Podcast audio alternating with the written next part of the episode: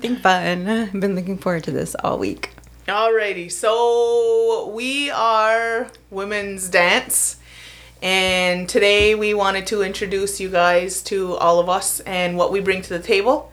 And just give a little introduction of who we all are, ask some questions, have some fun, a little bit of a release from the last one because we talked a lot about mental health and um, shout out to Kayla. And uh, so this is going to give the opportunity for us to um, have the soapbox to ourselves and just talk about you, baby. Right? So who wants to start us off? I think Viktoria should go. Oh, Oh. she just got voluntold. I like listening to her. All right, so I'm Viktoria, um, born and raised Akwesasne, uh, Wolf Clan, and a little bit about me. I've just, I don't even know where to start. Like it's so hard to kind of just talk about yourself and what you can bring to the to the table. But I currently I am mother, stepmother to eight children, um, with four of them being two sets of twins. And then there's my fiance Will. And so we're a big giant family of 10 of us and it's crazy and sometimes it's stressful just because parenting for eight children um and there's such a big age range, 4 to 15. wow.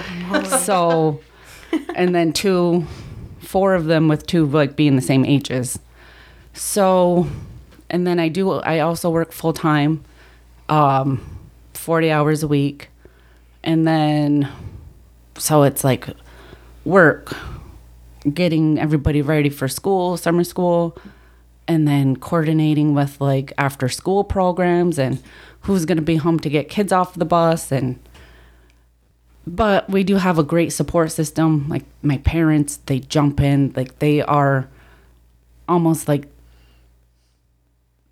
our kids second parents just mm-hmm. because they're so involved. They love all the children um like most families in the community and then they, my sister she is like a second mom as well she jumped in with all eight of the kids and loves every single one of them Love you, Vanna. Yes. Um and then I mean talking about myself what I bring to the community, what I bring to my family, um I would say is just strength and the capability to listen um and like that empathy. Um because like at work i talk to people constantly all day on the phone and they just kind of spill problems. Like i don't ask i just sit there and i listen and it's like well I- i'm sorry to put this on you but blah blah blah blah blah. And it's no issues. I sit there and i listen. And because most people need that. They just need the support of somebody sitting and listening without judgment without um yeah without judgment and just being a set of ears and a body even if it's a stranger um and then so there's i would say there's strength the empathy being a good listener and just kind of being a strong Onkwehonwe woman as much as I can. I sometimes I don't think I am, probably like most people do or don't, but I like to think that I'm one strong ass woman. I believe it. I know. I wouldn't doubt that for a second, especially at eight kids. um. So, when we were when we met last time, you had mentioned that you you had a new hobby with plants, and you also started learning more about crystals. Tell us more about that, because that's these are the things that makes up Viktoria. Mm-hmm. right? Like you're a mom and you're a wife and you have the job. And Yes. But we want to know about Viktoria. Um. what are your passions? Tell us about you. So with the plants, I had never been into plants. I would, like, I even had a bamboo, and you can't fucking kill a bamboo because they just need water and leave them for like a year. But I, I killed one. so that was years and years ago. And um, with the pandemic, I was gifted a snake plant. Uh, actually, before the pandemic. Um, because I had gifted somebody chaga. So, like the our ways, if you any with medicine, it's a, a barter. So I was gifted a snake plant, and I learned about the plant. I learned when to water it, like how to make it grow. I'm like, holy shit, I really like plants. so then I like was collecting um, babies from people, the clippings, and then that's how it just started by getting the clippings, seeing them grow, what type of light they need, how much water, um, like all of that. So it's been about two since the pandemic. Um, and then for the crystals, that was just I don't even know. I think the pandemic as well just it became more prevalent with like the virtual um the live parties. So that's how that happened. And then now I've become obsessed. and I want to try to collect almost every one that I can. Holy heck. I know. I have a, a pretty extensive collection. It's like a couple, maybe a thousand or a dollar. Wow. Like it's a lot of money that I spent on them. Oh, I have a question. Yeah. Do you ever dig up your own? Do you ever go like travel to go dig up your own crystals? no, no, I haven't. Road trip. I know we should. That'd be so much fun. And my sister and her family, that's what they do. They go when they travel and they dig them up. And I was asking her, I said, Well, when you take them from the earth, do you give an offering just like you would a plant? She's like, "Oh, That's a really good idea. We should Oh, start yeah. doing that. And I was like, I wonder if other people do that. Like instead of buying them from a store, and if you're taking like a nice rock or you're taking something that you're going to pray with, would you give an offering just like you would a medicine? And just a food for thought. I was just thinking that that would be a nice thing to do because Mm-hmm. it's going to be giving something back to you when you use it and it's going to be giving you healing properties. So, just thinking Mm-hmm. Wow, about it. yeah. I never even thought of that. Yeah. Neither did I. It was just a random fleeting thought about crystals. That's a good. Uh, I like that too. My thing when um, you talked about your plants last time, I was like, she never owned plants before. I am the same person. Like I will kill a bamboo. um, and I want. I love greenery, and we. It's so good for the air, and it's so good. You know, purifying and things like that. And when you bring it into your home, it does so much more benefits for your family and the air that you're breathing in 24 7, right? So I'm always like, I need more plants in my house. I need more plants in my house. And then you're talking about that, and um, I was literally laying in the pool, just floating around, and my husband's like playing with the kids, and I'm like, dude, guess what? and I was like, Viktoria was talking about all the plants that she's been learning how to take care of and whatever. And he's like, Did you learn anything? and I'm talking of like all the things that you brought up, like about the different plants and the different soil and then the different sunlight and all this and that. And he's like, And you just stick them anywheres and you just water them when, "Eh, I think I should put some water in there, even if it doesn't need water. I'm like, I know. Um, I'm like, I need to pick, pick Viktoria's brain a little bit more often. we should uh sorry to cut you off. We i just discovered there's an awesome greenery um like kind of out by potsdam. They have so much house plants like outdoor plants. We could all go take a trip before like the cold season starts. It me and my sister we took the smallest twins there.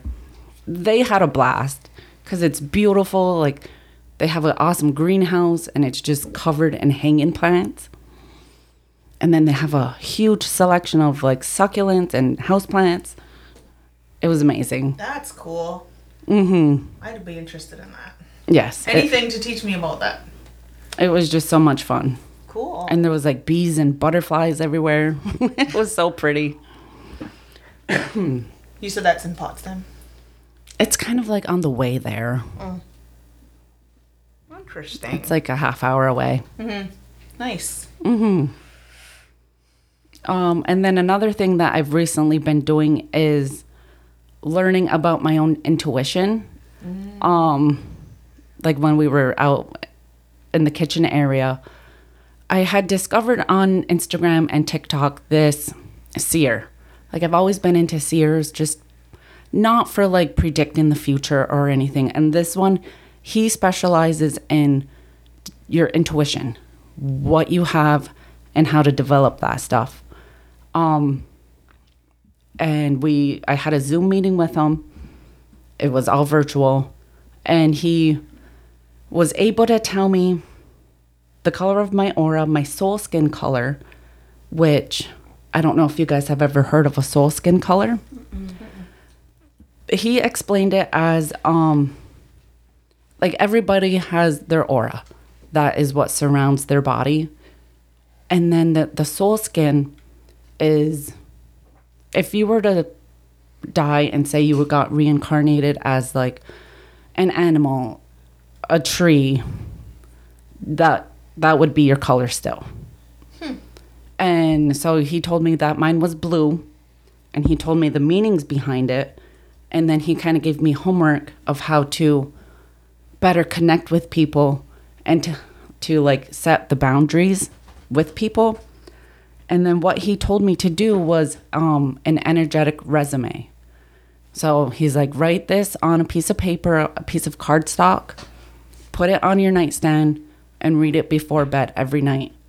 And then you'll get to a point where you don't even have to look at what you wrote. You'll you'll just say it and then because you're kind of like the strongest in alpha like right as you're falling asleep and during sleep so then it carries into the next day.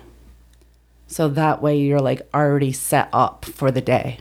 That way you don't have to it, i don't know it's kind of like um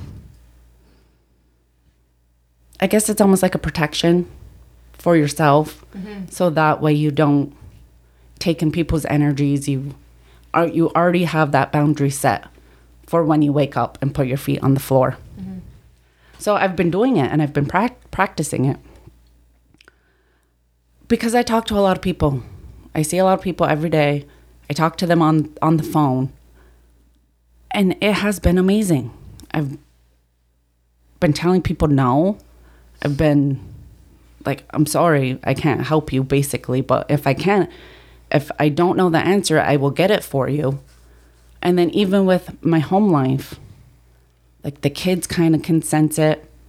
I've been voicing to my family not like in a yelling way or anything but just to put my boundary for my family as well. Like it, it has been really amazing. Wow, that's that's cool because a lot of times we need to. Uh, we can talk about it for everybody else, but do we do it for ourselves? That's a really great uh, observation that you were able to come across. Mm-hmm. You should totally share that guy's info. i totally will drop that knowledge.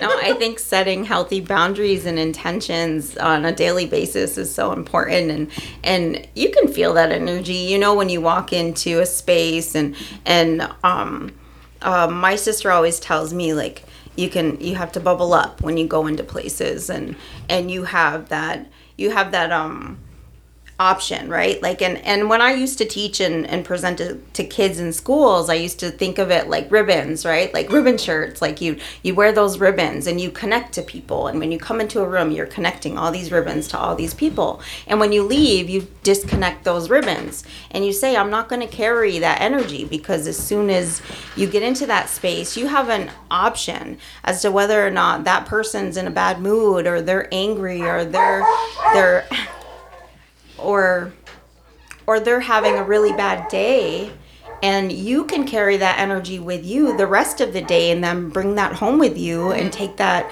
negativity out on your children or out on your partner or however that may be.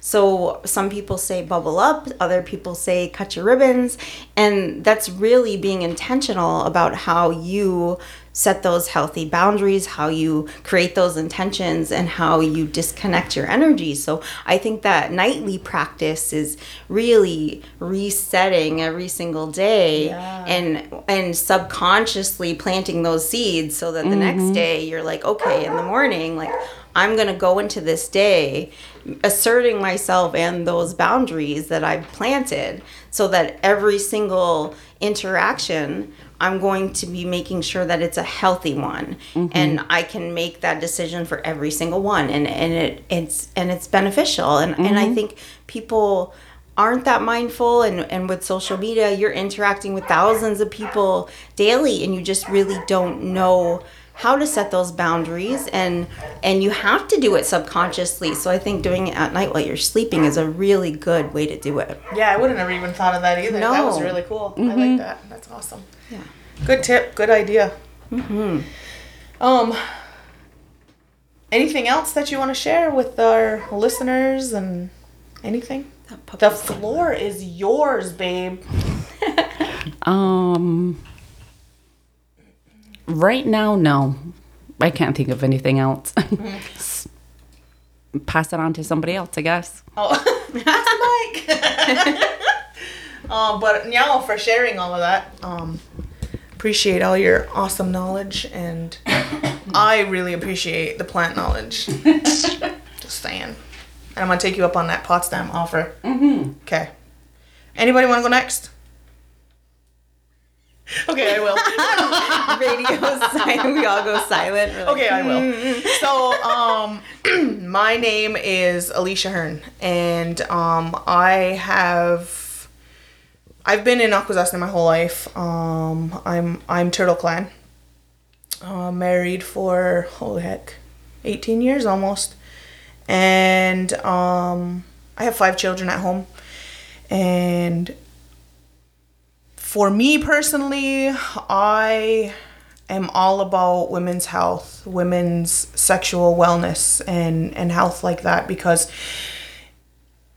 in 2010, I had a party where we sat in the home and a lady came in and talked about um, bedroom accessories, lingerie, and all of that fun stuff. And I was like, oh, this is cool, right? So I took that on as my job and I started doing that myself.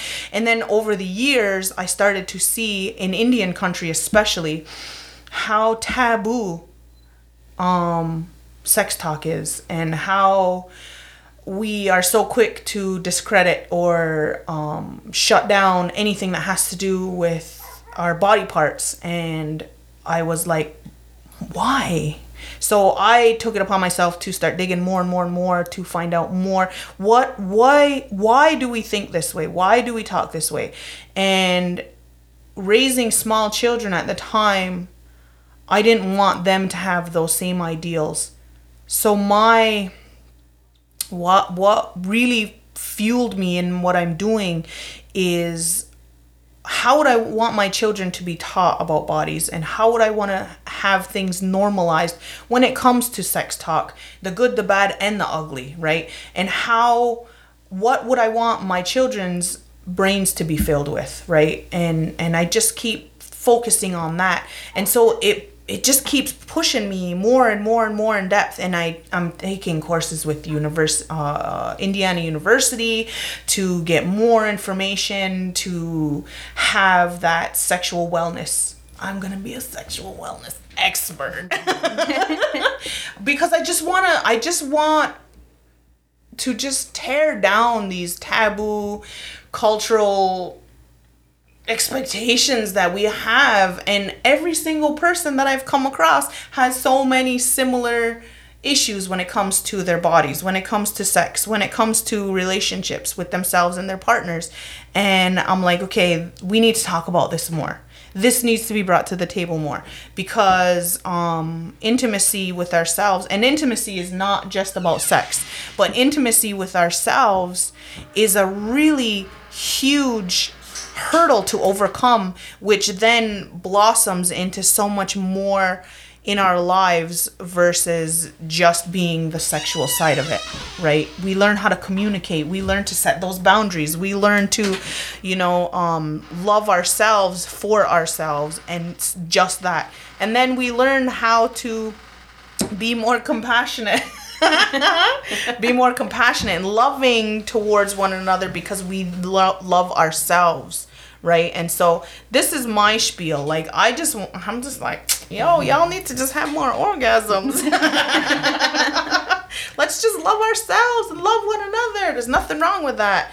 And um so yeah so i do a lot of um, teachings with uh, bedroom accessories and wellness products to just help women to just de-stress and in all the things that we carry throughout our day we're moms we're we're wives we work nine to five jobs. We are fur moms like we have uh, the animals and things like that right? And we have so much on our plate and women over the years have had these I don't know, expectations that we're supposed to carry all of the stuff and then we forget about ourselves and then when we try to take care of ourselves, we become the selfish person and it's like, "What? No." It's backwards. It's all backwards. So, I'm just here to be like, "Nah, you can rub one out. It's fine."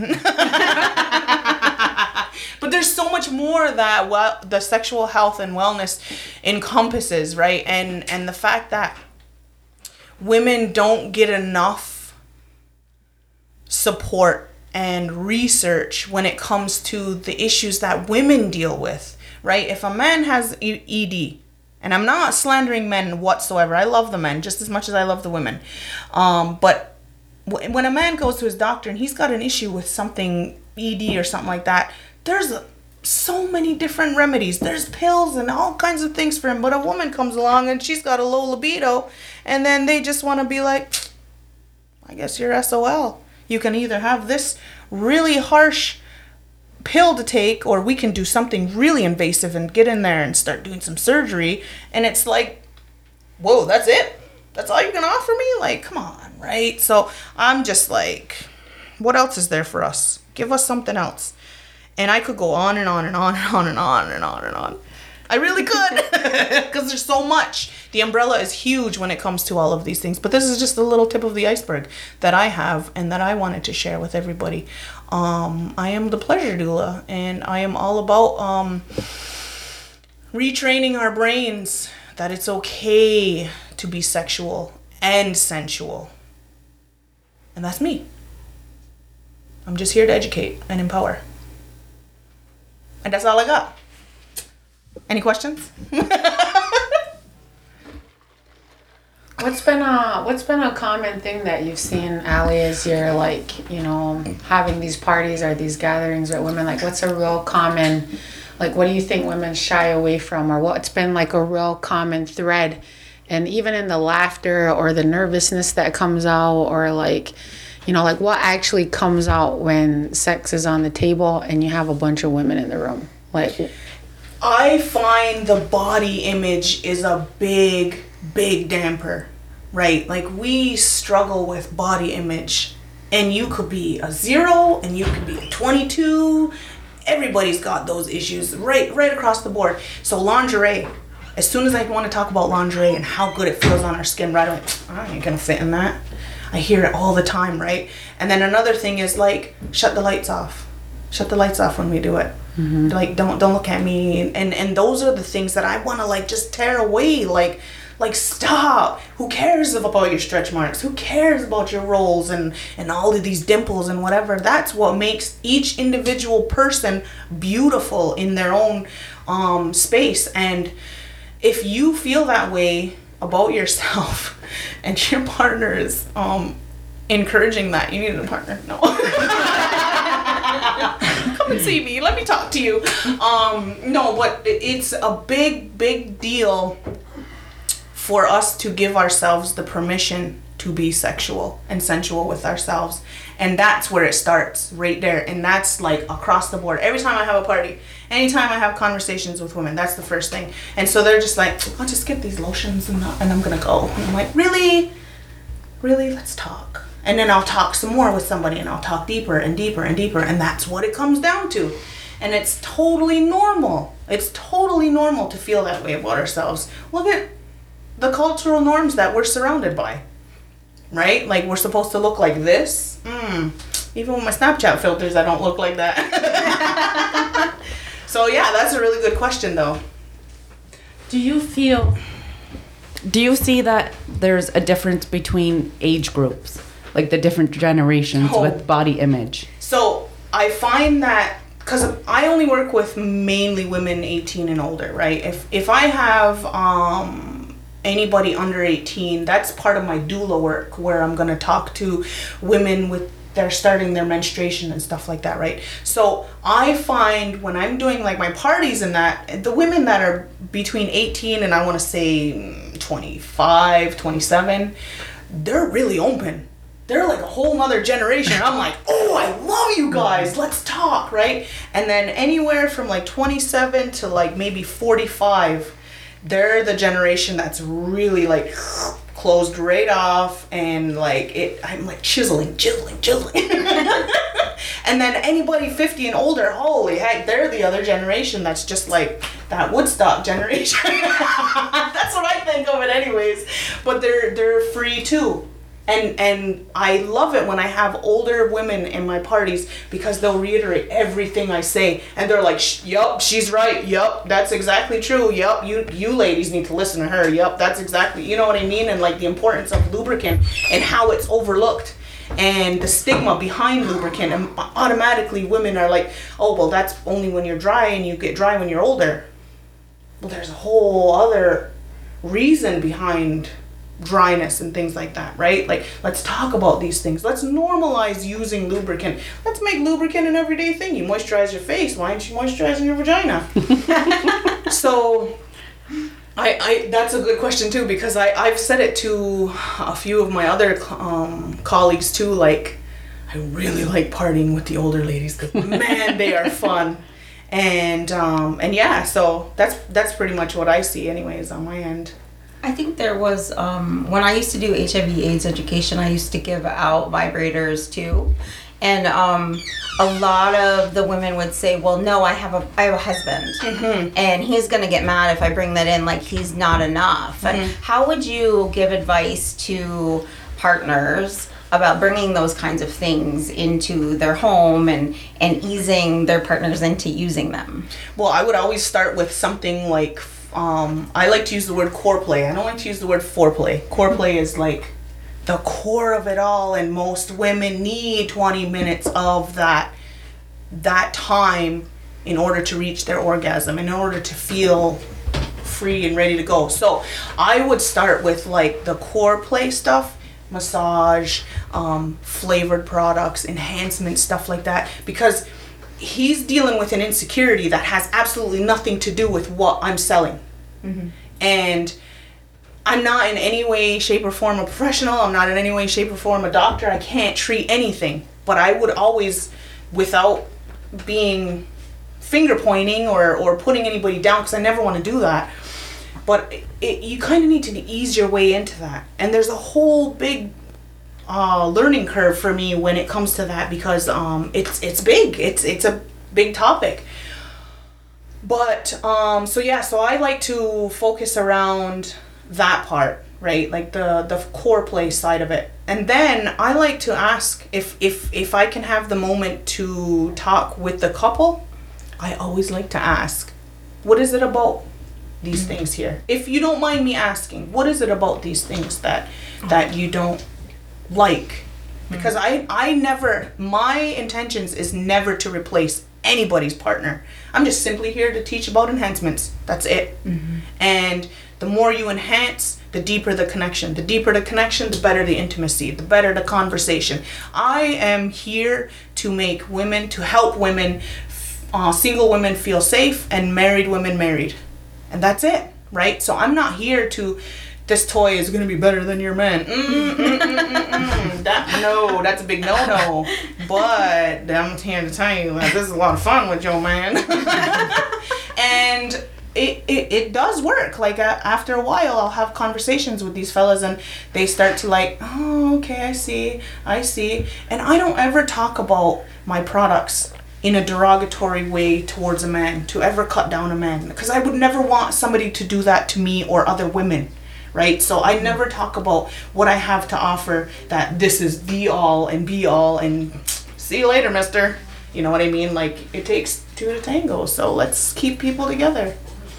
Yeah, I think in my line of work it was one on one, so you wouldn't be bringing in a partner, and and it was just something that we offered on top of like giving them condoms and lube and and the assessment and a twenty dollar gift card. But at the time when I was doing that work, but um, it would have been helpful if we could have talked to the partner because Yes. there's a lot of stigma around that, and There they is. they feel very threatened, and it's and it's not healthy for but that that intimacy and putting it in that in that term that's so healthy and, and i wish more people would have those conversations mm-hmm. about what that looks like because i don't think there's a lot of young people that are in long-term relationships. I mean there's a lot of young people even in high school that are having intimate relationships that they're not having those conversations about what it takes to have good healthy sexual relationships. And i think those that terminology would be so helpful for Yeah. a lot of people in community that aren't having good sex you know? Mm-hmm. Like they're not doing that or they can't even say vagina. Like they're so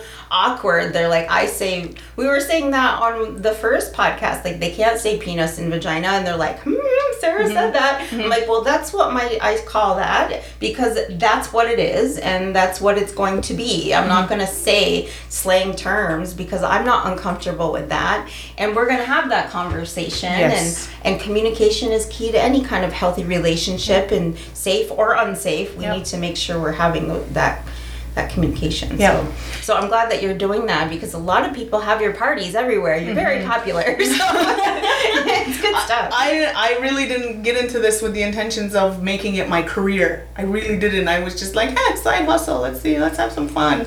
And then to see the need, the dire need that's out there for women to feel uh, comfortable and to also be given the permission, you know. And um, in the beginning, my husband wasn't on board you know? And and to be honest i didn't even have any personal accessories for uh, maybe a year or two into the business. And um he was like this makes me feel inadequate. Like this makes me feel like what do you need me for? And i'm like um i need babies. No. Hello procreation. No just kidding. Um but he didn't talk about it for a while. And then when he finally did bring it to the table and we had the discussions, I was like, well, I don't want to do this business anymore if it's going to affect you. And he's like, no, no, no, no, no, no. Let's work through it. Let's work through it and see what happens. And as we get, over the years keep talking more and more and more, now he becomes somebody that men can go to. Like, how do you feel with your woman doing this stuff? Like, hmm. You all right with that? And he's like, hmm.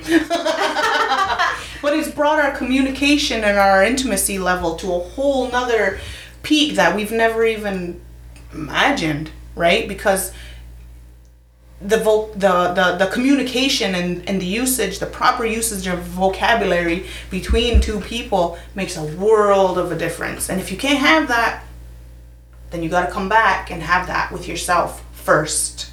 So, You know what's funny is in it was either 2004 or 2005. I went to a party, and then I paid for like a whole package to be a hostess, and then I got into an argument with my partner shortly after that, and got a full refund on like I I don't know like fifteen hundred dollar starter package from the woman was- I had to like meet her. It was really embarrassing. I'm not with that partner anymore, but it was like it was. I I was like, well, what is this going to do to my career? What is the stigma? Like because I was really comfortable talking about it, and it was so fun, and it was something that I it was like, this is my wheelhouse. I love talking about sex ed. Like this is something that I'm comfortable with, and and I could love seeing the women's faces light up and feel so empowered. And Yeah. it was such a beautiful thing for me to watch while I was at the party, and I was like, I could do this. I could sell this. I could do it, and and then I paid for it all, and then I ended up returning it. And I'm like thinking about it. I'm like, you know, when I saw the work that you've done and how you're taking it to this level, it it just makes me so proud that that you're doing it because it needs to be done. It's so healthy and and such a beautiful way that I don't. I've never seen anybody else do it in this way, and it's it's just amazing to me. Yeah. So you're a boss. awesome. Oh, that's awesome. Um, shoot, there was something I was gonna say to what you were just talking about, and I lost it because you just flattered me. but maybe it'll come totally back. forgot about that. I'm like, oh man, like I was gonna do that and I didn't, and I mean, that's so funny. how The decisions and the things that happen. Right. But yeah, we had a big fight. Like it was. Yeah, and it, it's a real thing, right? Yeah. And like, like I said, like in the beginning, he wasn't on board, but now he's like, "Wait, you can make how much money?" yes, I am totally on board. No, just kidding. but no, not really. so, um, that's my spiel. I don't want to take up everybody's time. So, who's next? I'll, I'll go next. 'Kay. I think we'll we'll keep Sarah. We'll have Sarah anchor us down, and um, I'm like uh, just really appreciating all your stories and like finding myself in them, and uh, listening to you. You know, connecting. And I was like sitting here, and I was like, wow, like it's um, it's really nice to be here with you. And uh, I just want you to know that. Like, uh, I know that like none of us really like hang out outside of this podcast, particularly, you know, I'm speaking for myself, maybe you hang out, but like, it's really nice to just jump in at a table with some women in the community and just uh, be ourselves, you know. So, with that, um, you know, my, my English name is Jonelle Bove. I'm uh, Wolf Clan here in Akwesasne. Um, my Mohawk name is Guyana Hawis which means she carries many paths and uh, I can I, I feel I feel my name today you know so it's uh, it's been interesting I really like the the stimulation that you both brought in uh, both life-giving right? That's all life-giving energy. The plants you know the the gems in the the ground the intimacy the connection the sexuality it's the stimulation, the arousal. Favorite word. Yeah, like my nipples are hard. I don't know if yours are, Allie, but all about the nipples. yeah, I'm always about the nipples. I'll be a nipple advocate till I don't got any anymore. But um, so yeah, I guess uh, you know, I just really appreciate the opportunity, and uh, I think there's been uh, a a lot of um, things about me that have died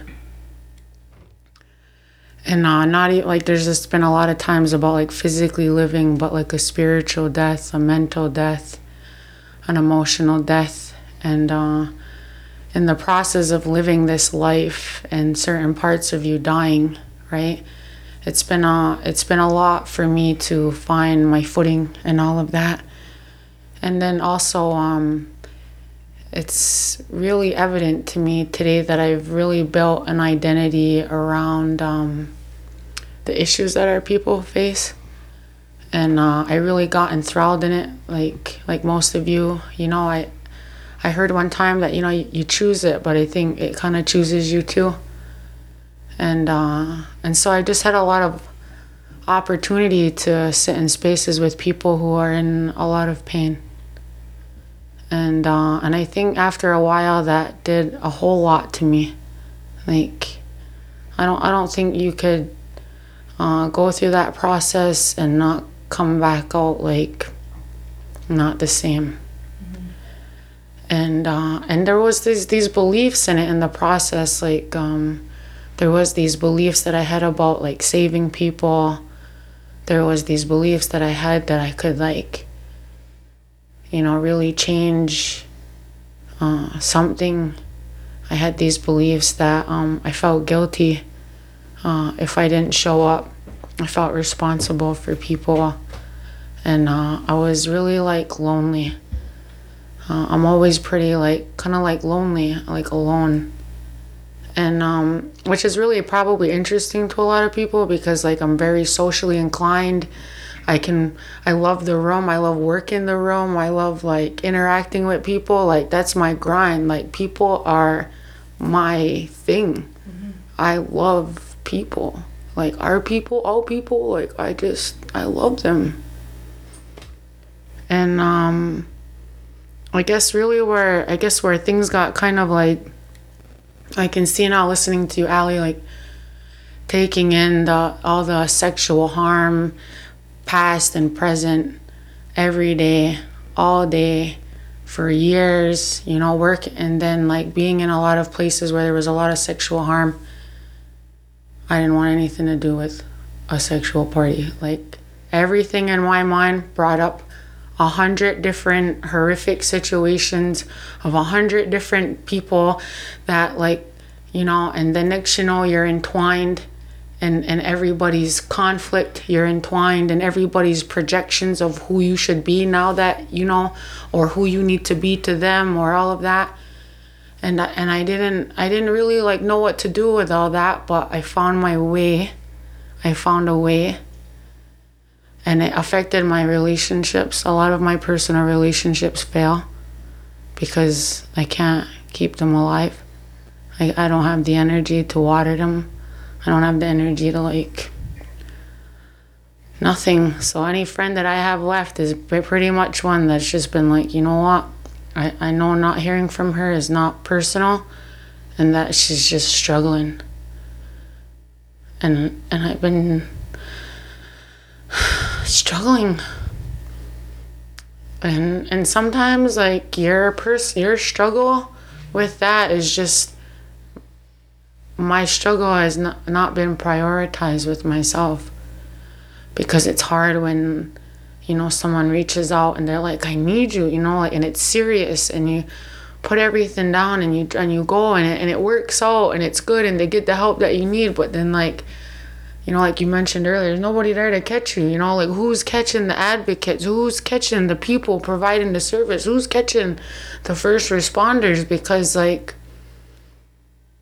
it's um it's it's you know it's just a hard place to be sometimes. And then you know I I've I've I think there's this assumption maybe that I've made or created for myself, but like all the things that I'm helping with, I don't have either all the things that I'm addressing, I'm a, I'm a victim of, I'm a survivor of. Like there's there's not one thing that I'm not doing that I'm not directly or indirectly impacted by. And so like I really wanted to stop showing up like I'm superwoman or like I got it or there's this projection of me and maybe I created it or maybe I was trying to live up to everybody's expectations or presumptions or or something. But what was really great about all of this was connecting with people in a way that like changes your life. Like it, it changes everything but you know i had to figure out what to do with all that because uh, i wouldn't let my partner touch me. Don't touch me. I'm like drowning in rape and violence and all these things. I don't, I don't want to get better at it. I don't want to know anymore about like too much. And then I had to find my sexuality again, right? I had to find some kind of way to have excitement. I had to find a way to get out of all the depressing things. I found that I only knew how to talk about deep things. I couldn't even have a surface level conversation because it's not in my day every meeting I'm in, every conversation. What's the injustices of the indigenous people? What's the historical impact? What's the trauma informed care? What's the plan? What's the protocol? What's the cultural sentence? Like, there is so much thinking that goes into the mindset of like trying to provide a good, healthy, authentic service and then you, you can easily get lost in it. I'm probably still lost in it, to be honest with you. But I'm not here to, like, I never wanted to come off like I feel victimized by helping people. Even though I feel victimized by helping people. Because it's hard when you're helping people and then they turn on you. It's hard when like you're dealing with people who have a lot of trauma and they they shift that trauma and all of a sudden you're the enemy now you know, or you know something personal about me, so I know you're treating me some kind of way, or I know that you know what he said to you, and now I'm not gonna talk, and I'm gonna unfriend you, and I'm gonna, and like, and I'm like, I don't even like, you know, I'm all entwined and stuff that doesn't belong to me, that I'm not even trying to pick up. I'm, I'm getting it from every angle, and I'm all I'm trying to do is help people, and people will find a way to like demonize you or like come after you or attack you and and there's so many times like where I've felt like I didn't have like the support I needed and I took it. I've been attacked publicly, privately, and I I just I just took it. I just took it. And it hurts when you just take it. And, and I don't want to take it anymore and I don't want to show up like I'm like I'm not a human or that like I don't have kids at home or like I don't have like relationship issues or like I'm not I'm not trying to like set myself up for failure because like I know that I'm a human being made to make mistakes and I'm okay with that today and I'm okay with owning them and I'm okay with being responsible but I'm like overly independent like to the point where like I won't even probably let you be there for me if you wanted to. Because I don't rely on people like that. And that's just where I've arrived at. And I'm owning it and I'm being public about it. And I'm not trying to like come off like it's just that there was never really a, I never created a time for me to uh, authentically show up because everybody else's pain was more important than mine. Mm and and all of those deep rooted things. So, you know, the last conversation that we had, I was able to share with you.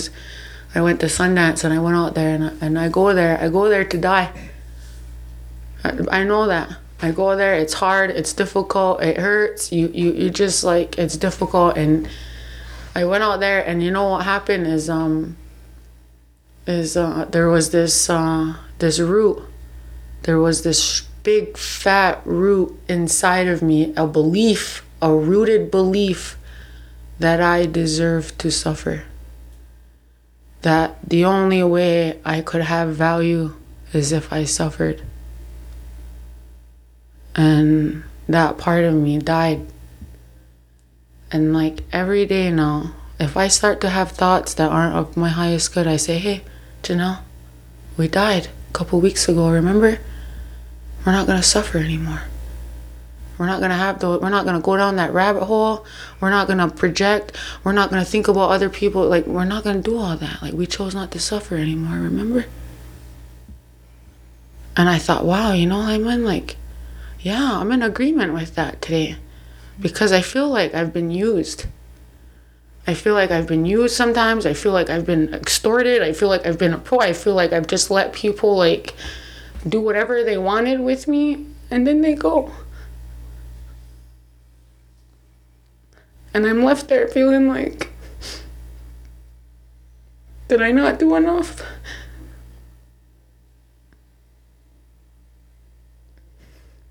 And, and that was all rooted in the belief.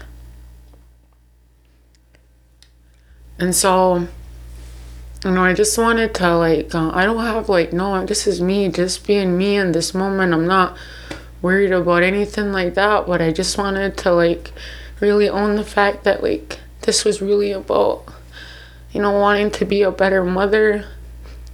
Because like it's, I think it's really hard for kids that have mothers that are in the community because like I've left them, they they've had to figure a lot of things out because I wasn't home, but I'm the only one working. I'm the, I'm the one like providing. I'm the one taking care of everything and and so the boom, there's more guilt, right? More guilt. I'm not I feel here, guilt. I feel there, guilt, you know, and, and, and there's all this pressure. Constant, constant, constant pressure. And uh and so you know, I'm here to say that uh, I'm a diamond. Mm-hmm. I'm a diamond, and I'm I'm here with the Gunyagahaga people because they are crystal. We are crystal people. Flint are, is a crystal. And I feel like the origins of my intuition and my celestial spirit is bigger than all of that. And and before I go to bed, I actually put down all the titles. Not a mom, you know, you're not a this, you're not a woman, you know, I'm just light, I'm just energy. I don't have to carry any of those things, all the trauma, all, I just not, I'm just light, light, love, and truth. Light, love, and truth. That's all I am. And uh, and and it helps. It helps so much. You know, so I just uh, I do a lot of work, you know, around justice and uh, things like that, and I just really like to, you know, I, I really like to to fight. I really like to fight for our people. I really like to buckle down. I like to get dirty. I like to do the work. I like to go extra hard. Like I like to like go all the way 150 miles, hit the wall, turn around, come back, do it like I do I that's I can do all that. But it's a little bit violent. It's not there's nothing gentle about any of that. So th- I'm I'm really walking into a space where I want to be more gentle with myself and I want time with me. Like, I want to pour all that love, all that good love. It's genuine, you know?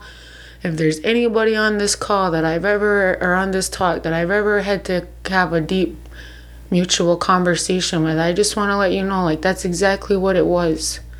You know? It was all real, it was all transparent, it was all genuine, it was, it was real.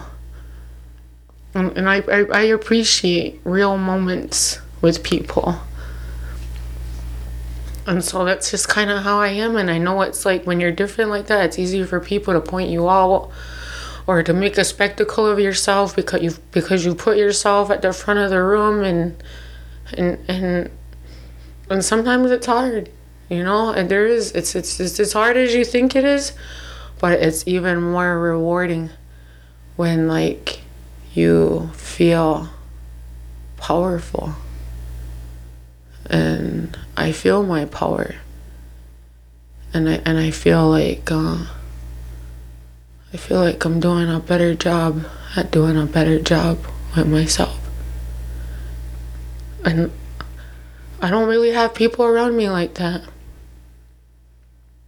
whatever real relationship I have they're mostly working relationships and I find my family in my work. And and there's nothing wrong with that, you know, like it's very fulfilling. But like they I heard today in, in my, my therapy session that a lot of my loneliness was because I didn't have a place to put my love. There's things that there's ways that I want to love and I can't. And it makes me feel alone. You know?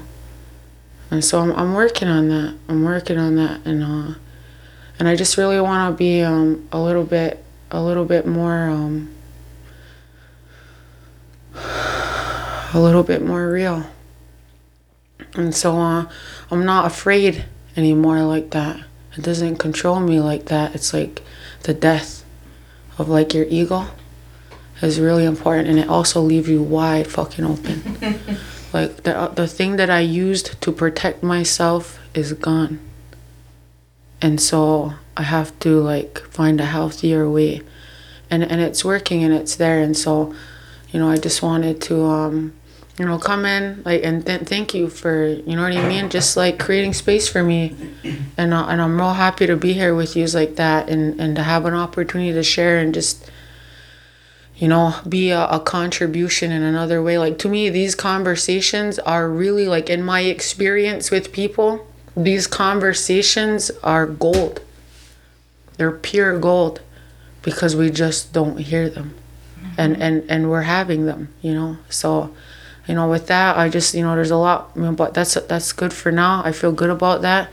And uh you know i just wanted to look over at my beautiful sister sarah and you know pass the tea Pass the tea.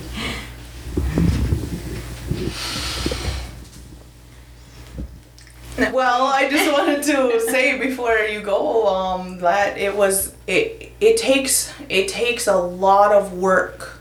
It takes a lot of work and it takes a lot of uh, courage to own up to that vulnerability and to be so transparent and to be on something like a podcast where it's going to be public and to own up to that and to acknowledge all of that. It's huge and it gives our listeners and even us in this room the opportunity, the permission, the normalcy of all the things that's engulfing everything that you had just said because everybody that's listening is going to pick a little bit from you and be like, yeah, oh my God, she hit the nail right on the head. That's exactly what I get. That's exactly what I'm feeling. And so it gives them a sense of like, oh shit, I'm not alone. Right? And we did talk about that last time about feeling alone and feeling lonely and to just open it ourselves up to show people that they're not alone and there's always a safe space and there's always people sitting at the table having drinks together or mm-hmm. their three TKs or their Starbucks coffees and whatever to have these conversations but to just like normalize it right? Mm-hmm. And and to just keep opening that vulnerability. Because ego makes us feel like we can't and like you said that's the protection. Protection from what? Mm-hmm. Right? Life hurts. It's gonna hurt. People are gonna hurt us and we're gonna hurt ourselves. But there's so much love and care and compassion with letting the ego go and having that vulnerable space right? And then you have deeper connections and stronger conversations and higher perspectives that comes along with opening up that vulnerability. So i really applaud you for taking this stand and and opening up like this and you chose us to open up to so now uh, now for that. Thank you, Allie. I appreciate you. Well, I just want to say, well, Allie hit it on the head. But the way you get your energy back is by saying no. Every time you say no to somebody, it starts in your toes and it just slowly starts filling. And it keeps filling every time you say no, if it's to a coworker, to a spouse, to your children, to whoever. As long as you say no, like I said, it's just going to keep filling from your toes all the way up to the top of your head, all the way down to your fingertips. And then you get stronger. And then those boundaries get set. And then everybody, you teach them how to interact with you mm-hmm. by saying no yeah because that boundary you set it and this is for all the listeners as well. Because we're kind of taught from kids to listen to comply. And then you become a teenager and you become rebellious. And then that can but it can turn into having not being informed of consent. And then because you don't know how to say no. So rape can happen or some type of, of abuse. And then into the adulthood, still not saying no leads to hurt. Hmm. And then you give something to that person, they don't return it back. yeah So every time that you physically say no to somebody, you just make yourself more full because that boundary is set. Mm. And that's something that I'm learning to do as well mm-hmm. with my intuition, with where I'm going. So it it feels weird. It's like like you said, you feel guilty that there's like I, I feel like I need to help, but if you physically can't because you have nothing to give, then it's just you're gonna keep getting smaller and smaller. Mm-hmm. So no, Is this where I practice? No. Okay. No. Yeah. awesome Thank you, Viktoria. you're welcome. So, take the stage, Sarah. Um, Just kidding. so I'm uh, I'm Sarah Rourke. Um, I'm a doctor. um, my um, my Ganyakeha name is Gwahahawi, which means they gave her the road. I'm state road for life. if you don't know, now you know. Um, uh, my name means they gave her the road. I think I said that already. Um, I have a three-year-old named Deowila Denyas, and my husband is a Dua. We've been together 15 years. We've been married eight-ish. Um, I wear so many hats. Um, I I was just thinking about everything that you just said, and it um, my my downfall is how I became a doctor. And hear me out. um, I just did my dissertation, my research on Akwesasne Antes and the decolonial, the ethnographic journey of decolonial healing. And I interviewed aunties in Akwesasne and the impact of colonialism and the colonial mindset on on their journeys and what that looks like for them. And I say them because not all of the aunties were women. And um, when I interviewed these wen- these aunties, it was really important to talk to them about the expectations, the burdens, and the weight that they carry in community, and how um, harmful it can be for the hypervigilance of carrying um, ceremony, language, child rearing, um, community events, fundraising, um, all of those expectations that community has on aunties, but also um, working full time, um, taking care of the elderly, doing whatever it is that an auntie does, but also standing on the front front lines to fight for social justice in a ribbon skirt all at the same time while trying to learn your culture, your language, your ceremony, your your songs, your all of those things while holding your family together. If you have a family, if you don't have a family, then you get to watch somebody else's kids. Um, and what I found is that many of these aunties felt like they were being groomed by older aunties or they were saying, "Well, I had to do it, so now you have to do it," or um, others didn't realize they were feeling this weight until they were hit with black holes of depression or other kinds of um, disparities, whether it was anxiety or um, just mental health issues, um, suicide attempts um, just Netflixing for days and not leaving their homes, overeating, like just um, a lot of different um, maladies. It was just really heavy for them before they realized that they had to take care of themselves. And the reason that I decided to do this research is because I'm an auntie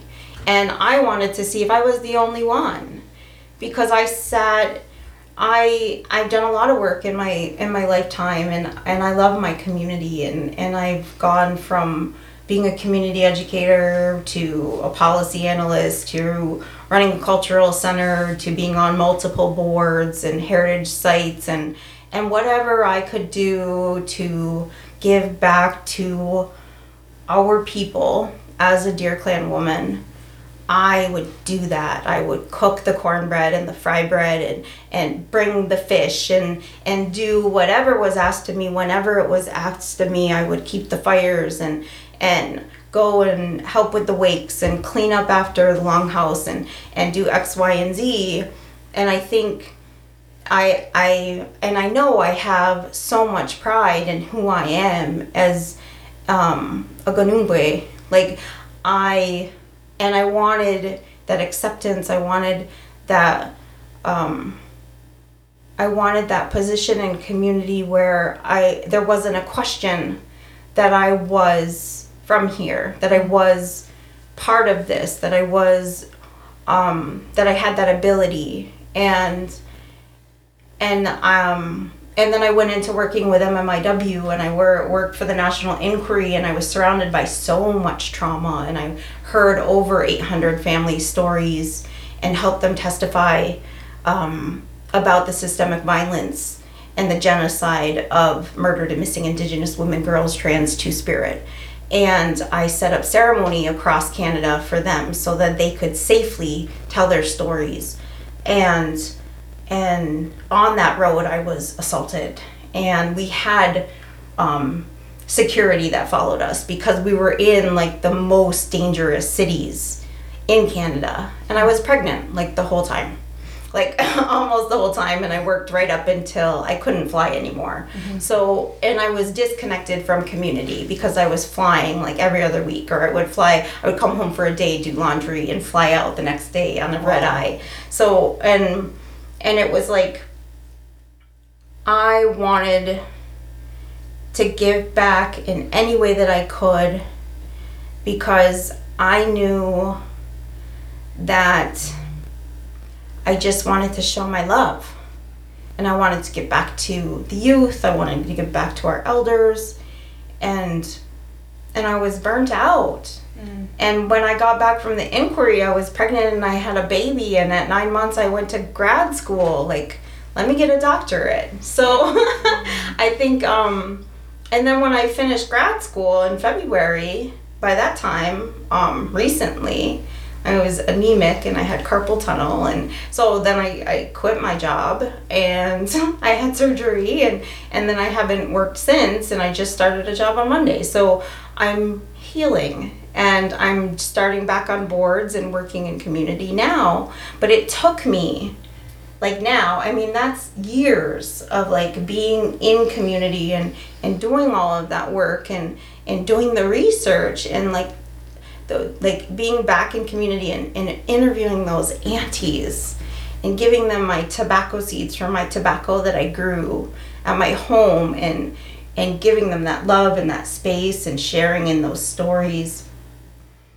and losing my Duda along the way, losing really good friends along the way that you think you would never lose, and your heart breaking over and over again at the same time. I think those lessons teach you who are the who the people are going to be that are going to be there, right? And who is going to stand beside you and aside from that like what your priorities really are. And i give back to all of the people that gave back to me through those hardest times. Like i'm back on the board at the library because every time i needed a place to study they'd clear table they'd run and get me resources. They were like sarah what do you need? Brad would like hold my phone because i would like hold my phone because i'm gonna procrastinate and give it back to me in two hours because i have a deadline. And she would hold it for me so that i could type my ass off and get my deadline and meet it. The library had my back. So in my thank you and my dedication for my dissertation i i wrote in there and like i'm on the board at the traveling college like any resources anytime i needed anything anytime i had needed extra money and they needed some consulting i would do that. Like the culture the traveling college has always been there for me. So like those organizations that have always been there for me i i jump for them because they they like always come back you know? And i i could read you my resume right now. I've i dabble in like 10,000 different things. But i i think I think I, I'm, I'm really proud of being a really good mom. And my baby is so happy and beautiful. And I had weight loss surgery so I could have her. They told me when I was 29 that I was over 300 pounds. I'm 5'2. So um, they said, Sarah, if you continue like this, you're going to die. You're going to be dead by 35. I said, okay, I'm 29. They're like, you can't have a baby and you're gonna die. I was smoking a pack a day. I was over 300 pounds and and I wanted a child, you know, and but I was very I'm always been very career driven, so I was like, okay, uh, what do I do? Um, and so I was gonna get a lap band. I was gonna do X, Y, and Z, and and I uh, I ended up having a Roux-en-Y, and it saved my life. It absolutely saved my life. And I see people out there bashing surgeries and talking shit it's an easy way out.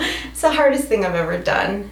And I tried so many different ways to lose the weight and I I had a gym membership and I did that every day and I ate really healthy and I tried Nutrisystem and weight loss um, Weight Watchers and and like all of the ways, you know, and and nothing worked. And I think there's a real stigma around actually asking for help, you know, and that's why people just don't tell people. I tell the world, I don't care. I had weight loss surgery and it saved my life. I would have been dead. I wasn't breathing breathing while I was sleeping. I was in pain all the time. I I wasn't I wasn't doing or living to the best of my ability and and now I have a child and I'm alive and I'm 40. You know, like and I look damn good. Like whatever. yeah. You know? so fuck the haters, right? Like you know, like I'm proud, you know, like I got my health back and my life back. So You got you back. Yeah. Mm-hmm. Yeah, and I lived I lived to get my degrees. I'm a lifelong nerd. Like so if anybody wants to nerd out with me, that's always fun. I'm I'm all about that. So I don't know, like I I feel like there's women out there that put it all out there for everybody else. And I hear that so much in so many people's stories and and it's about reciprocity mm-hmm. and it's about balance and it's about what am I going to get back and where are your priorities? And when you sit there at the end of the night and you and you pray or you breathe or you do yoga or you just sit in silence and put your damn phone down, which is my worst addiction, right? I need to put my damn phone down. But when I actually center myself and ground myself, what is the most important thing to me? And it's my family. Mm. And it's my it's my sisters it's my parents it's my daughter like it's it's my husband like they are the most important things and then everything else comes secondary and and i think that's what the pandemic has taught us right? Like it and when you re-examine your friendships like who are the people that are there for you? Are they really friends or or are they people that you grew up with along the way? And and sometimes you just have to let that fall away and then the ones that are secondary family they'll stay you know? Like and, and that's important too because we all grow and change and and i think that's hard too nobody tells you how hard it is to mourn friendships mm. nobody talks about that and they need to because mm-hmm. it's fucking heartbreaking that's real mm-hmm. that's so real uh, but I started a new job on Monday. I am now the director of the Indigenous Health Professions program at McGill University, and I'm also a um, faculty lecturer. And that means that I get to help Indigenous students in the health field from like social work, um, nursing, um, dentistry, any health field to be placed in internships at Indigenous clinics, but also to help them with like tutoring and um, different uh, support that they need in within the medical school from undergraduate to graduate um, all the way through and then i get to help with the curriculum um, of the professors so that's what the um, the lecturer part is is i get to help review the curriculum and then help them with their um, with how they're interacting with students and, and ensuring that there's safe space for them. So um, I started on Monday and I'm learning a lot and I really like the team and I really think it's a good space for me. So I'm super happy about it. Wow. Yeah, so I'm Professor Rourke at McGill. That's amazing. That's pretty sweet, Sarah. Yeah. I, I sit here and I'm just like listening and soaking in everything you guys are saying and I all I can feel is passion. Holy smokes, it's so strong and I feel like um this is what we give to everybody else, right? It's okay to be passionate and it's okay to just soak it all in and take it all in because it, is what makes who we are is what our passions are right and and when we just feel so fiercely inside um that it causes uh emotions. It's just that's who we are at our core. And it just it feels good in here. It just feels good. I don't about y'all but i'm feeling good. You know it's healing. And it's like any somebody knows somebody who knows somebody in community you know? Like like i know people who work at the un and i've spoken at the un like three times. So it's and if you wanted to work with people at X, Y, and Z, I mean, Jonelle went to speak with the Pope last week. Like, there's, there's just like not to be ridiculous and name drop, but I feel like if you wanted to work in sex ed, that you would be able to like connect. Like, I think in our community, we have this beautiful connection to all of this, like, all of these resources all of but but ultimately it's about that energy that we create together to make things happen. And it's it's um and it's an evolution right? Like it's like our our ancestors weren't doing that. They were doing big things for sure like because they're the founders of this country for real like or they they wanted to stop the founding of this country but they they the ideas of the founding of the country are from our ancestors. So they had big ideas.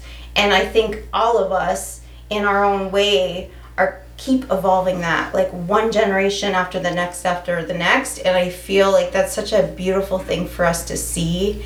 And even if you think that you're um, not doing anything at home like you can do those things. Like it's just i think it's um i don't know. Like i just get really excited about it. When i hear what students are doing and what i th- what i hear what youth are doing and i'm seeing all these posts online of like kids going off and getting all these awards and stuff i get really excited about it because because they um they really are they're just evolving. It's just it's just beautiful to see. Yeah. It is. Your journey is amazing. Holy man i bet you can write a book. Are you gonna write a book? You should. Yeah i'm gonna write a You book. should write a book. Yeah it's on it's on my bucket list. Right on. We should all write a book. You take the first three chapters, and we'll all take a couple chapters, and we'll smash it together. Nice slam book. Holy way back. oh my goodness. That is so like so you've mentioned earlier about traveling all over the place, right? And um I'm terrified of traveling. Like I'm like I'm just going to stay in North America. no I don't want to go anywhere, so I'm scared. So what would you tell me? don't be afraid just do it i mean i i still need a passport but i went all across canada like left and right and back again and i've seen the i i mean i went up to um thompson manitoba and they taught me how to build a teepee and they picked on me the whole time as as a, a Haudenosaunee woman building a teepee, but they taught me how to do it and what each of the poles meant and it was freezing but it was the most beautiful thing that i've ever been through. Like if you don't go you don't like you don't see it you don't experience it and why miss out on the world and life? Like as soon as my daughter's old enough to travel she's coming with me you know? Like as soon as she can like do it all like she's coming and i'm not gonna let her miss out. I mean I was raised um, traveling. My father was an engineer, so we moved from Utica to Georgia to Florida to Indiana and then back home. So I moved back here when I was 10. So I didn't grow up here. I went to all these different elementary schools and I met all different kinds of people and my best friend was Korean growing up. Like I I always knew that there was a bigger world out there before I moved back to the res. So I think that's why when it was time to travel, like my parents always put me in different summer camps growing up. Like they never wanted me to just stay here. And my dad has always traveled like that. So they were just like, go, get out, go do things. Probably because they didn't want me to stay at home. They're like, get out of here. But I just think that that kind of planted seeds for us to just be like, all right and i i don't i'm not afraid of traveling ever like i travel by myself all the time my husband's always like ah you're going and i'm nervous. I started smoking cigars again. I'm like i'm like why? Like i'm gonna fucking go. Like here i go. Like i'm just mm-hmm. i'm i'll tell you when i get there and where i'm staying and here's the address. Like don't you worry about me. I'm meeting a bunch of indigenous women when i get down there usually you know? So it's there's a big old world out there that you need to see and why waste your time just sitting on your ass at home when you can experience the world like But I like the island. No. I know, but you can, it's always gonna be here. It's always, and it Yeah, doesn't know. change. It's just like the, it's just like brass horse. Everybody's still sitting at the bar that was there. You know, like if I walk in, they're all gonna be there. They were all there when I quit drinking. You know, like come on, fuck. I told you I'm today. That was a good one. the island is not like Bradford. That's not what I meant. I'm just kidding. I'm gonna have everybody on the island pissed off at me. Oh man, I I love to hear about people's journeys, especially when it can be so expensive like that. Um, because like I said, like I'm I'm like afraid to make do those kinds of things. Um, travel like I said, traveling. I've had a conversation with uh, one of my doulas before, and she, when she was fifteen, she was like all over the world, Yeah. and I was like, "Wh- why? Be brave. But then I'm like, tell me all the stories so I can live vicariously through you. you know, but it, it does it does fuel me to give me a little bit of courage. Like, Yeah. could I leave this country? but I like I really enjoy this uh, this opportunity to have you guys share your journeys and, and what you guys are bringing to the table because we don't get enough opportunity to talk about ourselves and we're scared to talk about ourselves right and I I remember when I first brought it up and you were like wait wait what Yeah. why why don't I talk about me and I'm like I want to know about you guys and I'm sure the listeners want to know about you guys too and like who are you what do you got what did you do No, I think it's funny because we don't really know each other that well. Like, we don't hang out outside of this room. We really don't. And I think another thing that people need to know that they kind of forget, especially when you're young, is that your mistakes don't define you. Mm-hmm. Mm-hmm. I am not who I was Yeah. when I was 25 and under. Amen. Oh God, me either. I can totally vouch for I, that I don't Yes. know who Sarah Hearn is. I don't know that girl. like Allie Benedict who exactly. oh my goodness, that was a good one, Sarah. Um, but yeah, does anybody have any questions or anything for Sarah? Oh, yeah. Dr. Sarah. Haha. It's still weird. Yeah, I just feel like, you know, Sarah was like sitting here and I remember like when I was first jumping in the ring, you know, you were out there like doing it up in the community, right? Doing your presentations. You were so like the fluidity in your ability to be articulate about HIV and, and making people feel comfortable visually. It was nice because you were just this beautiful young woman that was coming in and saying, Hey, like, I just want you to be safe, and hey, like, it's all right, and hey, like, and we really felt that. And I remember speaking at Salmon River for like the and when you brought that up earlier, like brought me all the way back there, you know. And then at the tent, you know, and and you know what I realized is that like when you're younger, you don't you don't think that you're gonna end up raising your families alongside the people that you end up kind of like growing up with. Mm. You know, like we don't end up thinking like that far, and we're not supposed to, right? Because we're not there yet. But what's really interesting, like you're saying, is like we all sprouted at a certain time and we've come up and we've cultivated ourselves. And yet we're all like at a at a decent place you know? We're all like at a place much further than i think we might have thought we would have been at you know? Because when i was younger there if somebody would have said well by the time you're 37 you know yeah you're gonna have an opportunity to address you know colonialism and trauma and all of that and you know and i would have been like whatever like i'm not gonna live past 25 homie like i'm trying to I'm trying to kill myself here. Mm-hmm. You know what I mean? Like I was Yeah. out to kill myself. I was doing everything to kill myself because I could I didn't know how to survive. I didn't have the tools, I didn't have the mechanism, I didn't have the support. And like by the grace of some kind of divine phenomenon, you know what I mean? I end up under the right ten, you know, talking to the right people and someone says, you know what? I see something in you that you don't see in yourself right now and I just want to support that. And that's mm-hmm. literally like what saved my life from myself was other people saying like I see you, Jonelle, and I'm like I don't see me, but that's you know that's cool, you know, and and just trying to be like real humble about it, you know, because like you know it is it's it's important to stay balanced like that, and then some of us don't know how to accept compliments, we don't know how to accept that we're doing a good job, like all I know is that my worth was in how much I work I did, mm. my worth was in my work. Mm-hmm. And because I didn't put my worth anywhere else, when there was when I wasn't working, I was nothing.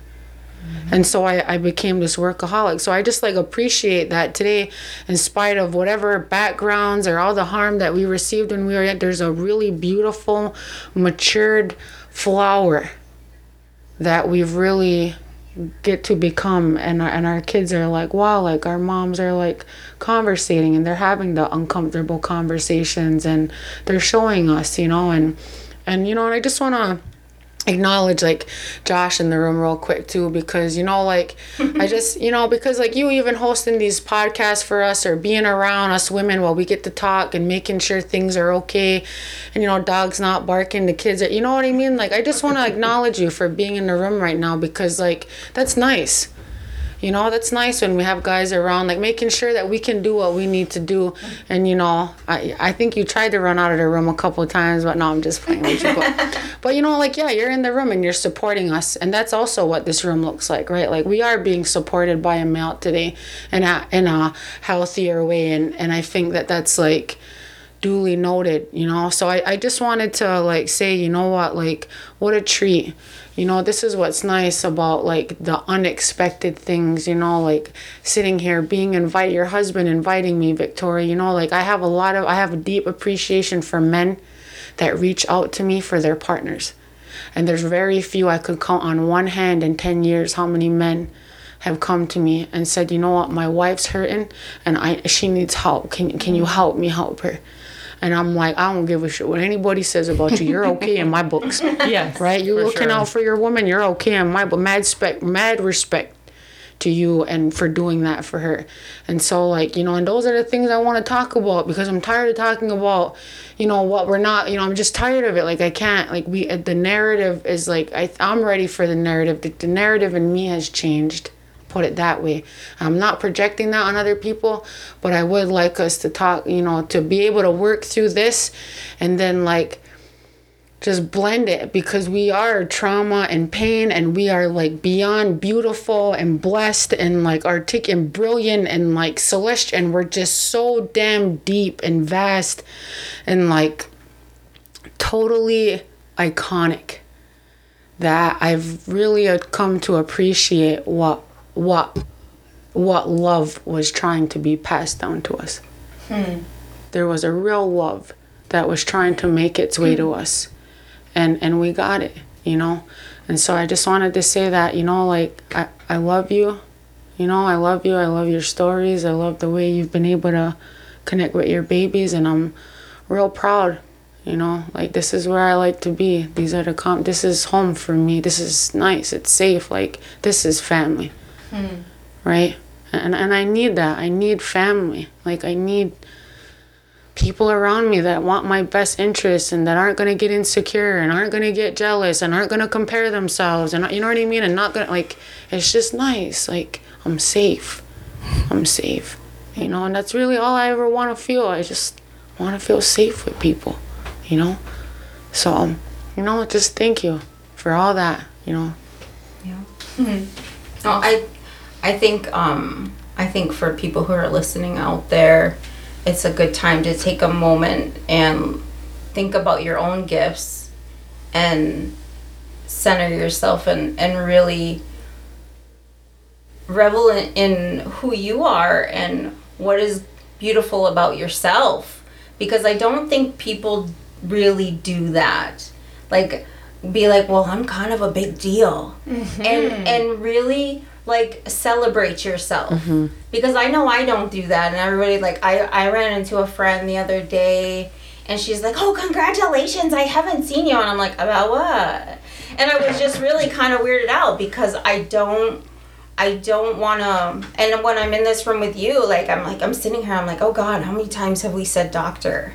like I just feel ridiculous. I know, and you're telling me stop, but I feel like my head's gonna be this big, and everybody in community is gonna be like, Sarah's fucking full of herself. No, that's real. Mm-hmm. Be full of yourself. I know. You worked hard. I know, and so I'm saying it out loud. Like I'm. It's okay for me to feel proud of myself, mm-hmm. and it's also okay for people listening to feel proud of yourself mm-hmm. and still be humble, but also celebrate yourself because you fucking deserve it. Right. And I need to do that too. Right. Because I I'm sitting here feeling ashamed that I'm proud of myself mm-hmm. and that you guys are proud of me too and I shouldn't feel that way. And I think when we go and we're exposed right now like cuz we're going to be out there in the world and people are going to hear us, I think it's really important that we don't tear each other down, that people don't tear us down and and I'm sure sure people certainly will, but I don't know if they'll get to the end of this thing anyway. Because we're gonna listen to five minutes of it and be like, those bitches. But, but What at do the they same, know? yeah, right. I don't want to listen to them. But at the same time, like I think that's a it's a teachable moment where like I have to remind myself like it's okay to not be humble when you've actually done things that are amazing. Like if you're ridiculous and you're not, but whatever. But I just I just feel like like I have to keep reminding myself like I am accomplishing things and I it's okay to be proud because I'm making my family proud, I'm making my friends proud, I'm making my daughter proud and and I constantly downsize what I've done.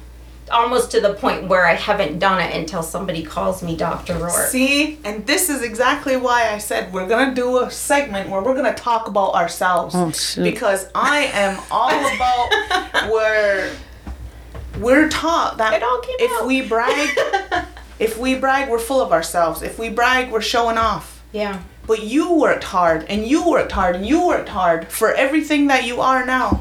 So why the hell are you not allowed to be bragging? Why the hell is bragging such a bad thing? Yeah. Why? You know, like you put yourself in this position because you made the decision I deserve better. Yeah. So show off. Because uh, uh, um what you're doing is you're giving the person behind you or the person watching you the permission that I know her personally and she's not a braggy person. She's not a show off. She's not a big head, but she's proud of herself. So I can do it too. Mm-hmm. We're so constantly running trying to make sure that she's proud of me and they're proud of me and he's proud of me. But what about us being proud of us? Yeah.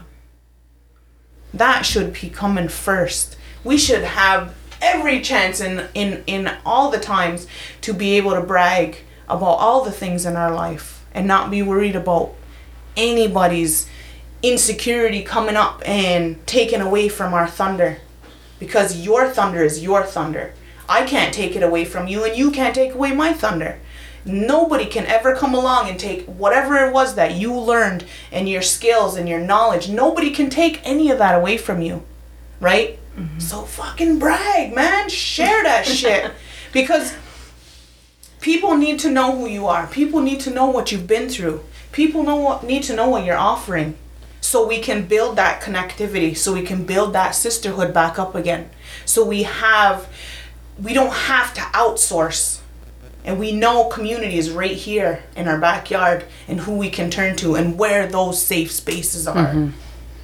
Yeah, and I am like super passionate on that kind of stuff. Sorry. I feel that. Know? I'm like fully receiving all of that, Allie. Like I'm like I'm I'm in agreement. I'm agreeing I'm, with her I'm too. gonna be like, like, no, I'm gonna put the mirror in your face and I'm gonna be like, listen, you worked hard for what you are. own that shit, right? Own everything that makes up you as a person. Okay, go. I like that. Well, actually, you know, the playing small is a trauma response for It us. is. Like it's a trauma definitely response. is. Like it's it's that's that's our you know response to like oppressing ourselves, right? Because we we we like we don't we never really get permission outside to say like yeah you can be big bold unique different it's like no uh, you know what i mean like you always feel that and so like just even like breaking the the stigma and like verbally calling it out and then us like owning it you know what i mean? And just talking about projection and all that is like uh is a real beautiful thing because like i don't want to set our kids up to fail either right? Like i don't i don't want them like i remember one time i went to a conference and this lady told me uh she from was from a hotline um she was like you know providing services. She said i would never hire you she says because you're too young. And right away i was like gonna get defensive right? Like oh what so i'm young i don't know nothing. Like i'll use like older ladies like you're always treating us like we're not you know capable of like figuring anything out on our own or something you know? And i was all ready to get defensive. And she said you know why i wouldn't hire you? She says because i know what this job's gonna do to you. Mm. And i know what it's gonna do to your kids. And and i don't want to do that to you. And that was the first time any woman like really like in a way showed me that your your family is more valuable to me than you doing the work. And so when i hear that women went home and they went home to have babies and they went and they put the work down and they went and contributed to another life that came from them like i'm like that's exactly like that is the work. Like that is the most important work you could ever try to create because what you've just created the community is going to benefit from because you're a much healthier woman for doing that. And you know and i applaud i applaud all the women all the women out there doing the nursing work doing the shift work with, with the kids and the schools and like probably yeah having to compensate for partners because our men like to run when things get hard. They don't like to sit there and figure it out you know like you know they don't know how to lean in you know they just lean the hell back and like you know just kind of leave you to kind of figure it out sometimes you know? And so like and, and again that's not like a projection on all men like you know what i mean? But it is a common trait that you know it seems to be like you know prevalent. So i, I don't know. But anyways like i just think that you know what i mean? Like everything that like it took for us to get here is like is great. And you know what? Like Allie like I you know what I'm gonna do something right now that I don't think like I've ever really done but like and I don't even know you like that but I'm gonna I'm gonna ask for your your help I'm gonna ask for your help I'm like, And- wait, what? what? I know and you know what What are you doing? I know. I was like, "Well, there's a bedroom right outside." But I was like thinking to myself, um, you know what?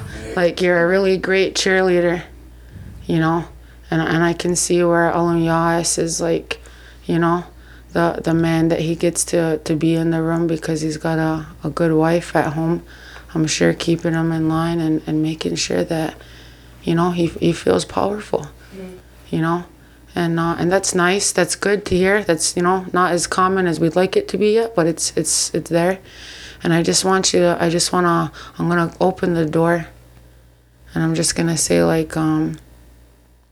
If there's any way that like, you could keep cheering me on like that, Always. you know, I I really appreciate it, and I I'd like to be like closer with you uh, in that way because uh, that really helps. Like that's your medicine, and like I know that because I'm I like to be a cheerleader too. And then when I meet another good cheerleader, I'm like, you know what?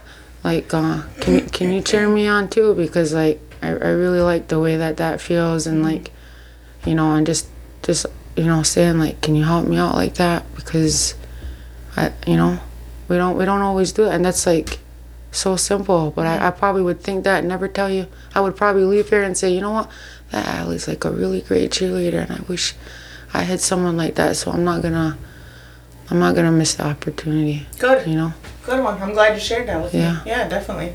We're definitely gonna have to connect somehow. Yeah, yeah, for sure. We're gonna go to the greenhouse. Yeah. Oh, we're gonna go to a greenhouse. Is That's that the, right. Is that a dispensary? It's an actual greenhouse. right away. Okay, okay, just show them drinking. You Me and Sarah were sitting here like, hello, we're here too. The plants. We're gonna go see plants. I, I'm up for that idea. Okay, so I need plant advice later too. right, I'm like, for sure, for sure. dude, she's the guru, and he's like, Not even the guru, But It was funny too because when I had that moment, I was legit sitting in my in my big unicorn inflatable, just relaxing in the pool by myself. I'm like, nobody's allowed to get in here because the kids get in there and it's all wild. Like nobody can get in here for like five minutes, please. so they all chilled on the deck and they were all talking away and whatever, and I was just laying there. Dude, you know what? and I had to tell him all about when you were talking about plants, and I'm like, I'm not the only plant killer. no. And there's hope for me. Well, believe me, during this whole journey, I've killed plenty of plants, but I've also kept most of them alive. So Oh man, it's so funny. He could he he gets after me all the time. Remember that plant I bought you? I swear I wanted to keep it alive. But yeah, so this was a really this was super powerful, super mm-hmm. passionate because I know there's a fire and a passion in so many in all of us. And it's just a matter of getting the opportunity to let it out. And it's also the opportunity and the permission that it's okay.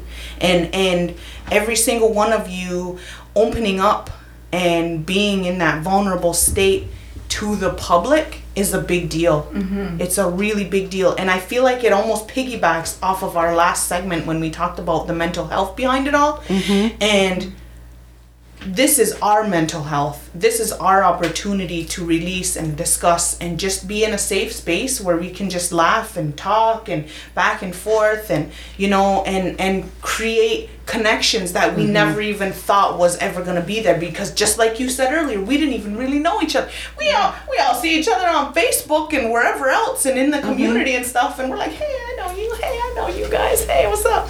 But we don't know our stories right? Mm-hmm. And so this is like this is like a baby or a flower that's getting that's growing that's blooming into something bigger and more powerful right and there's so much passion just chilling at the table just like doing their own thing and then somebody's listening going holy fuck i want to go hang out with them Come through. yeah Come through. so I really appreciate you guys opening up and sharing your stories, your journeys, your advice, your your services, what you guys provide, what you guys can offer, and and to remember the boundaries.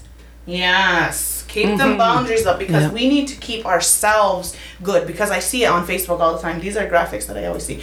You can't pour from an empty cup. Mm-hmm. So fill up your damn cup.